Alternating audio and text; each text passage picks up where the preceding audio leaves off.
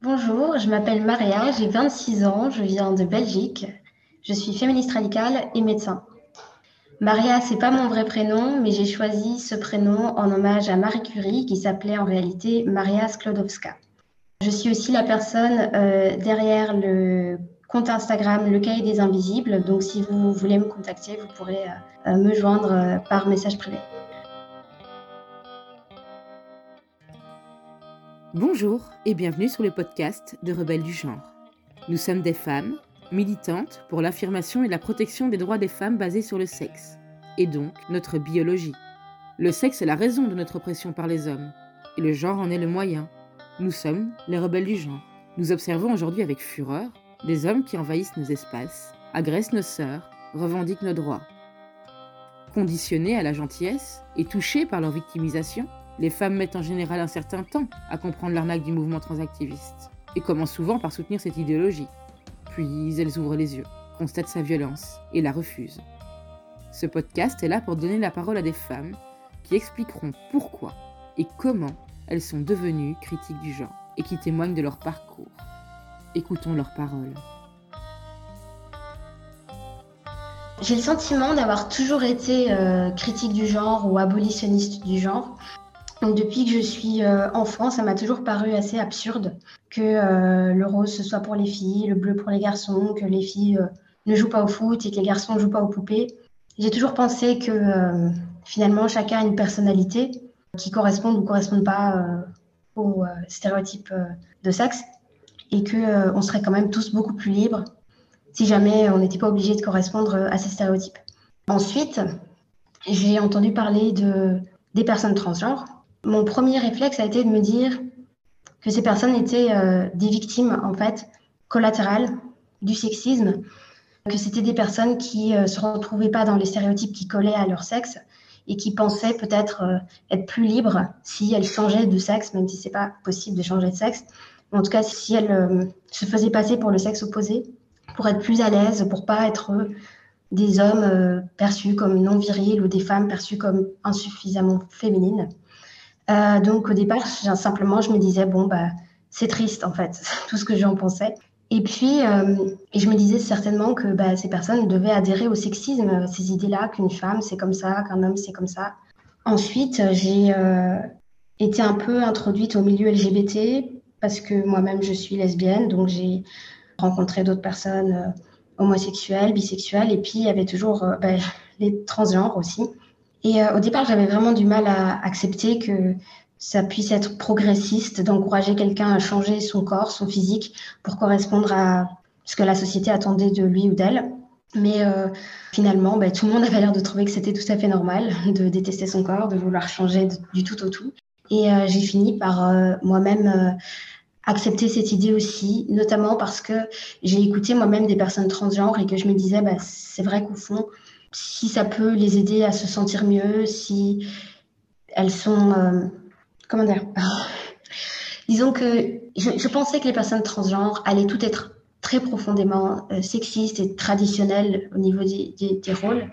Et puis, je me suis rendu compte qu'en pratique, il y avait beaucoup de gens qui sont transgenres et qui se trouvent peut-être un peu euh, entre les deux rôles de, de sexe. Et, et je me suis dit, tiens, finalement, c'est peut-être pas exactement ce que j'imaginais. C'est pas nécessairement que, que des personnes qui pensent que les hommes doivent être virils ou que les, ou que les femmes doivent être féminines. Peut-être qu'ils euh, ne sont pas aussi euh, traditionnalistes que j'imaginais. Et donc, je, je me suis un peu ouverte progressivement à cette idée que oui, peut-être, euh, la notion de transidentité est acceptable. Et puis, aussi, c'est vrai que j'ai entendu parler euh, des TERF, de ces personnes qui n'acceptaient pas les personnes transgenres, euh, et qui était euh, féministe, qui n'acceptait pas l'idée que l'identité de genre existe, et cetera. Moi-même, j'avais du mal avec ce concept d'identité de genre, mais euh, j'ai bien compris que les TERF, c'était les méchantes de l'histoire et qu'il ne fallait surtout pas que je sois comme elles. Donc, progressivement, euh, ça a été assez insidieux, mais je me suis rendu compte que j'adhérais de plus en plus à ces idées, euh, aux idées des transactivistes. Au même moment, je faisais mes études de médecine, et euh, ce qu'on nous apprenait euh, en médecine, c'était que Euh, le traitement pour la dysphorie de genre. Donc la dysphorie de genre, c'est, euh, c'est quand une personne euh, ressent un mal-être vis-à-vis de son sexe et aspire à être du sexe opposé. On disait que le traitement, c'était de, effectivement euh, aller dans le sens de, de la personne qui est demandeuse ou désireuse de changer de sexe et du coup euh, bah, de lui donner euh, des traitements féminisants pour les hommes ou masculinisants pour les femmes. Comme c'était le traitement et que c'était apparemment euh, soutenu par des études qui montraient que c'était la meilleure façon d'améliorer euh, l'état de santé mentale de ces personnes, je me suis dit bah, donc non seulement euh, c'est un groupe extrêmement euh, minoritaire, je ne vois pas très bien euh, comment est-ce qu'ils pourraient euh, menacer euh, le reste de la société rien que par leur existence. Ensuite, euh, visiblement, euh, elles sont en meilleure santé quand elles suivent les traitements de transition. Et enfin, euh, après tout, j'avais toujours un peu cette idée qu'elles étaient plus victimes que menaces par rapport au, au patriarcat. Et donc, euh, je m'en inquiétais pas plus que ça. Pendant toute la durée où j'étais euh, transactiviste, parce que j'ai moi-même été du coup euh, un petit peu transactiviste, euh, pendant toute cette durée, je, je me posais énormément de questions et à chaque fois que j'avais euh, une idée, entre guillemets, turf, je me disais, euh, il faut que je déconstruise ma transphobie. Euh, je, je pensais que, euh, que j'avais tort. Et j'avais honte et je n'osais pas euh, en parler à, à personne autour de moi euh, réellement. J'allais en cachette sur Reddit, sur les, les forums de féministes radicales et je lisais ce qu'elles disaient. Je me disais, je suis entièrement d'accord avec ce qu'elles disent, mais en public, euh, j'étais... Euh, une bonne féministe, c'est-à-dire que je disais les femmes trans sont des femmes. Même si donc en cachette, j'ai fait ça pendant peut-être deux ans où j'étais en pleine dissonance cognitive, où je, je disais le contraire de ce que je pensais, mais je pensais faire le bien. Donc c'est pour ça que, que j'ai fait ça. Et puis euh, je pense que ça a été euh, progressif. Euh, Événement après événement, euh, j'ai entendu qu'il y avait un, un refuge à Vancouver euh, qui a perdu le financement de la commune, euh, de la ville, pardon, parce que euh, euh, ils n'accueillaient pas euh, les femmes euh, transgenres, alors que c'était un refuge pour femmes qui s'occupe euh, entre autres de femmes qui ont été victimes de prostitution et de viol. Et là, je me suis dit, euh, ça va quand même très loin. Et je, je pensais jusqu'alors que euh, donc euh, les personnes transgenres étaient des personnes qui voulaient simplement vivre euh, leur vie euh, de leur côté, euh, sans nécessairement euh, avoir de l'influence sur les droits des femmes. Et là, je me suis rendu compte que les droits des femmes étaient réellement menacés. C'est ça qui m'a fait Peak Trans, comme on dit. Donc c'est le moment de, c'est le point de non-retour où je me suis dit, euh, c'est plus possible, je peux plus soutenir ça. Et non seulement je peux plus soutenir ça, mais je peux plus me taire non plus. Donc j'étais, euh, là, je me suis révélée turf. Publiquement. Pourquoi penses-tu que cette idéologie est une menace pour les femmes, pour leurs droits ou pour les enfants, et même pour la société et la démocratie ? Je pense que cette idéologie est une menace pour les femmes parce que tout d'abord, elle repose exclusivement sur le sexisme. Donc elle repose sur l'idée qu'il y aurait des hommes avec un cerveau de femme et des femmes avec un cerveau d'homme et que... Euh, Euh, ce cerveau de femme, en fait, c'est-à-dire euh, c'est un cerveau qui aime le rose, euh, qui aime euh, les paillettes, euh, qui aime les jupes. Et le cerveau d'homme, c'est un cerveau qui aime les armes, euh, qui aime les voitures et, euh, et la bière. C'est euh, profondément sexiste. Et si on accepte le concept de transidentité dans la loi, comme c'est déjà le cas dans beaucoup de pays, eh bien, c'est qu'on on ancre définitivement l'infériorité des femmes dans la loi, euh, aux yeux de l'État. Et je trouve ça euh, extrêmement inquiétant. J'aimerais aussi euh, ajouter que euh, vous pouvez regarder par vous-même les critères diagnostiques pour la dysphorie de genre dans euh, ce qu'on appelle le D S M cinq, qui est en fait euh, le manuel euh, qui répertorie toutes les maladies mentales. Et si on regarde euh, dans la section donc, sur la dysphorie de genre, les critères diagnostiques pour la dysphorie de genre chez l'enfant, la majorité d'entre eux reposent exclusivement sur euh, des stéréotypes sexistes. Donc ça va être par exemple avoir des amis du sexe opposé, préférer jouer avec les jouets traditionnellement associés au sexe opposé. Pour les garçons, préférer euh, rester assis et faire de la peinture, et pour les filles, préférer jouer dans les arbres. Euh, il y a aussi le fait de préférer les vêtements traditionnellement associés avec le sexe opposé. Et euh, enfin, il y a euh, le fait de euh, jouer le rôle d'un, d'une, d'un enfant du sexe opposé dans les jeux, euh, les jeux d'enfants, les jeux de rôle. Tous ces critères-là sont des critères diagnostiques pour la dysphorie de genre. Donc, ça veut dire qu'un enfant, un petit garçon, une petite fille qui ne correspond pas exactement aux au stéréotypes sexistes est considéré comme malade, comme ayant une pathologie mentale et qui se soigne comment par la transition médicale, c'est-à-dire pour les enfants, la stérilisation définitive. Donc euh, là, je pense que c'est euh, effectivement, oui, une grande menace euh, pour les femmes parce que c'est une façon de dire que ben, nous, les femmes, nous sommes que ces stéréotypes qui existent dans la tête des hommes, mais euh, aussi pour les enfants, les enfants qui euh, ne correspondent pas exactement euh, à ce qu'on attend d'eux, ben, ils sont envoyés vers euh, des traitements euh, médicaux irréversibles, alors qu'ils sont tout à fait normaux. Parmi les enfants, justement, qui, euh, qui font des parcours de transition, on a remarqué qu'il y avait une disproportion d'enfants qui sont homosexuels et bisexuels et d'enfants qui sont autistes. Donc ça aussi, c'est quelque chose qui est non négligeable. Pour les enfants homosexuels et bisexuels, c'est assez euh, facile de supposer que c'est parce que probablement euh, ils sont pas très à l'aise avec leur sexualité et que c'est, ce serait plus simple pour eux d'être du sexe opposé pour pouvoir tomber amoureux de quelqu'un du même sexe qu'eux. C'est une forme finalement euh, moderne de thérapie de conversion. Et puis, pour les enfants autistes, on n'a pas exactement déterminé la cause de cette corrélation entre autisme et dysphorie de genre, mais elle a déjà été observée dans différents pays occidentaux qui font des études à ce sujet, je pense notamment aux États-Unis et en Grande-Bretagne. Il y a plusieurs hypothèses qui ont été émises, mais ce qui est certain, en tout cas, c'est que, en tout cas, pour moi, c'est assez évident, c'est que ces enfants autistes ne sont pas pris correctement en charge quand on, on les précipite vers la stérilisation, vers des traitements à vie, des traitements hormonaux à vie, vers différentes opérations qui nécessitent souvent des, des réinterventions parce qu'il y a des complications. Je pense que certainement, le mépris qu'on a déjà pour les personnes autistes dans notre société fait qu'on ferme les yeux sur ce phénomène qui devrait inquiéter tout le monde en fait. C'est un problème de santé publique, c'est pas normal que les enfants autistes, particulièrement les filles autistes, soient sujettes à ces traitements expérimentaux, dangereux et qui ne, ne visent pas réellement à améliorer leur état de santé.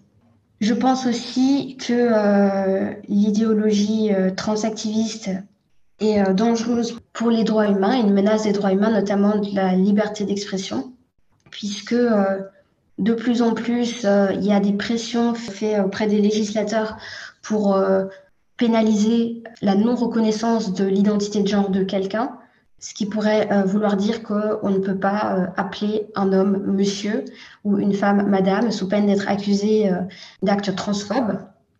On ne pourrait pas non plus simplement dire qu'un homme n'est pas une femme et qu'une femme n'est pas un homme. Je pense que là, oui, effectivement, on peut s'inquiéter pour nos droits qui ont été durement acquis, notamment, oui, donc la liberté d'expression, comme je disais, parce que l'idée qu'un homme est une femme ou qu'une femme est un homme, c'est une, c'est une croyance, c'est pas une réalité. Et que si jamais on peut nous contraindre à dire des choses auxquelles on ne croit pas, à adhérer à une croyance à laquelle on ne croit pas, bah, alors peut-être que ça peut s'appliquer aussi à d'autres domaines où on pourrait aussi nous, nous empêcher de nous exprimer sur d'autres choses, nous censurer sur d'autres choses. Donc je pense que ça va au-delà du féminisme. C'est vraiment une question euh, humaine. Et enfin, je dirais que euh, l'idéologie transactiviste est euh, menace pour la médecine en tant que profession et pour la recherche scientifique aussi. Puisque euh, récemment, par exemple, en France, on a passé euh, une loi qui interdit euh, et pénalise les thérapies de conversion pour les personnes homosexuelles, mais aussi pour les personnes transgenres. Cela veut dire qu'un médecin pourrait être euh, poursuivi pour avoir tenté de modifier l'identité de genre d'une personne. Alors, je ne suis pas juriste, je ne sais pas exactement euh, quelles conséquences ça pourrait avoir euh, pour les soignants, mais je me pose quand même la question. Est-ce que si je suis médecin, euh, que j'ai un homme qui me demande euh, des estrogènes pour entamer une transition vers un simulacre de sexe féminin, est-ce que je serais contrainte de lui fournir euh, ce traitement sous peine d'être accusée de transphobie, de thérapie de conversion, d'avoir tenté de changer l'identité de genre de cet homme et d'en avoir fait euh, un homme alors que lui prétend être une femme euh, ou est-ce que je serais libre de lui refuser ce traitement ? Et si je ne suis pas libre de lui refuser ce traitement, alors est-ce que ceci pourrait s'appliquer à d'autres domaines de la médecine ? Parce que c'est pas rare que des patients demandent des traitements qu'ils pensent être nécessaires pour eux, mais qui ne le sont pas nécessairement, ou qui peuvent être carrément dangereux pour eux. Et que, en tant que médecin, prescripteur, nous avons la liberté de euh, refuser de prescrire certains traitements simplement parce qu'on estime qu'ils ne sont pas indiqués. Alors est-ce qu'on euh, aura encore cette liberté euh, dans les années qui viennent concernant la transidentité, concernant les traitements de transition ? J'en suis pas certaine. Et alors bien sûr, pour la recherche scientifique, c'est aussi un, un, un énorme problème puisque euh, il est devenu de plus en plus compliqué de faire des études pour savoir si oui ou non la transition médicale est bénéfique pour le traitement de la dysphorie de genre. Aujourd'hui, le consensus, c'est que le traitement de la dysphorie de genre, c'est la transition médicale, mais peu d'études montrent réellement euh, deux euh, groupes, avec un groupe qui serait un, un groupe contrôle, où les gens ne, qui ont une dysphorie de genre n'auraient pas de traitement de transition, et un autre groupe où les gens qui présentent une dysphorie de genre seraient traités par la transition. Pour comparer à la fin, ben, lequel des deux groupes présente le moins de symptômes dépressifs, anxieux et autres. Vu qu'aujourd'hui, on nous dit qu'on ne peut pas laisser une personne euh, demandeuse d'hormones ou de chirurgie sans traitement, ça devient très compliqué de comparer ces deux groupes, le groupe qui ne recevrait pas de traitement et le groupe qui reçoit des traitements. À cause de cela, on n'a pas une idée très claire des bienfaits réels de la transition médicale et il y a euh, des véritables pressions par des personnes transactivistes, des organisations transactivistes contre les chercheurs qui essayerait d'évaluer les bienfaits des transitions de façon objective. Qu'est-ce qui t'a décidé à témoigner sous ta réelle identité ou de façon anonyme ? Alors, j'ai décidé euh, de témoigner de façon anonyme pour me sentir tout à fait libre de dire tout ce que j'avais envie de dire. Je ne vais pas vous cacher que je suis aussi euh, timide et que c'est plus simple pour moi de m'exprimer de façon anonyme, mais c'est vrai que ce n'est pas l'unique raison. J'ai vu et tout le monde a vu euh, comment euh, les femmes euh, qui, qui parlent sans se cacher de ces questions-là, comme euh, on peut citer Marguerite Stern, Dora Mouto ou J K. Rowling euh, en, en Grande-Bretagne, euh, ces femmes sont harcelées, sont blacklistées. Évidemment, je ne souhaite absolument pas être traitée de cette sorte. Alors c'est peut-être euh, pas très courageux, mais au moins je fais quand même entendre ma voix, mais à ma façon. As-tu quelque chose à ajouter ? Alors, la dernière chose que j'aimerais ajouter, c'est quelque chose que, que j'aurais pu dire euh, plus tôt, mais qui peut-être finalement mérite aussi euh, qu'on en parle à part, puisqu'il s'agit de, de l'autogynéphilie. Donc, l'autogynéphilie, c'est une paraphilie. Et euh, une paraphilie, c'est euh, une forme de sexualité ou une expression de la sexualité qui est atypique et pathologique et euh, qui souvent va nuire soit à la personne qui a cette paraphilie ou soit à autrui. Donc, comme paraphilie connue, il y a le masochisme sexuel qui va nuire directement à la personne qui pratique euh, cette forme de sexualité, euh, mais aussi le sadisme ou l'exhibitionnisme qui vont nuire plutôt à autrui. Et alors, donc, l'autogynéphilie, c'est une forme de paraphilie également. On va décrire comme euh, autogynéphiles les hommes qui atteignent donc la gratification sexuelle en s'imaginant être des femmes. Donc c'est une paraphilie qui est relativement euh, fréquente dans la population. On estime qu'elle pourrait même atteindre trois pour cent des hommes.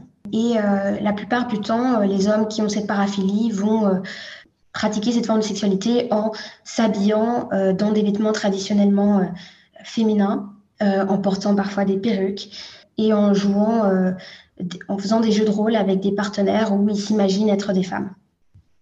Pour une minorité des hommes qui ont, euh, qui ont cette paraphilie, celle-ci peut devenir plus envahissante et plus difficile à contrôler. Et certains euh, de ces hommes vont arriver à développer une dysphorie de genre, donc un rejet de leur euh, corps masculin, tellement ils sont euh, attirés par l'idée de devenir des femmes. Ils vont commencer à fantasmer euh, réellement d'avoir une poitrine, d'avoir euh, une vulve, un vagin.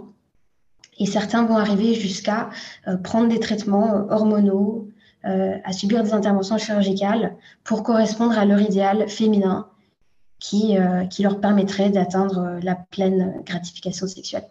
La raison pour laquelle je parle de l'autogynéphilie, c'est parce que un certain nombre, un grand nombre, de, d'hommes qui se déclarent femmes, qui disent être des femmes, sont des hommes autogynéphiles.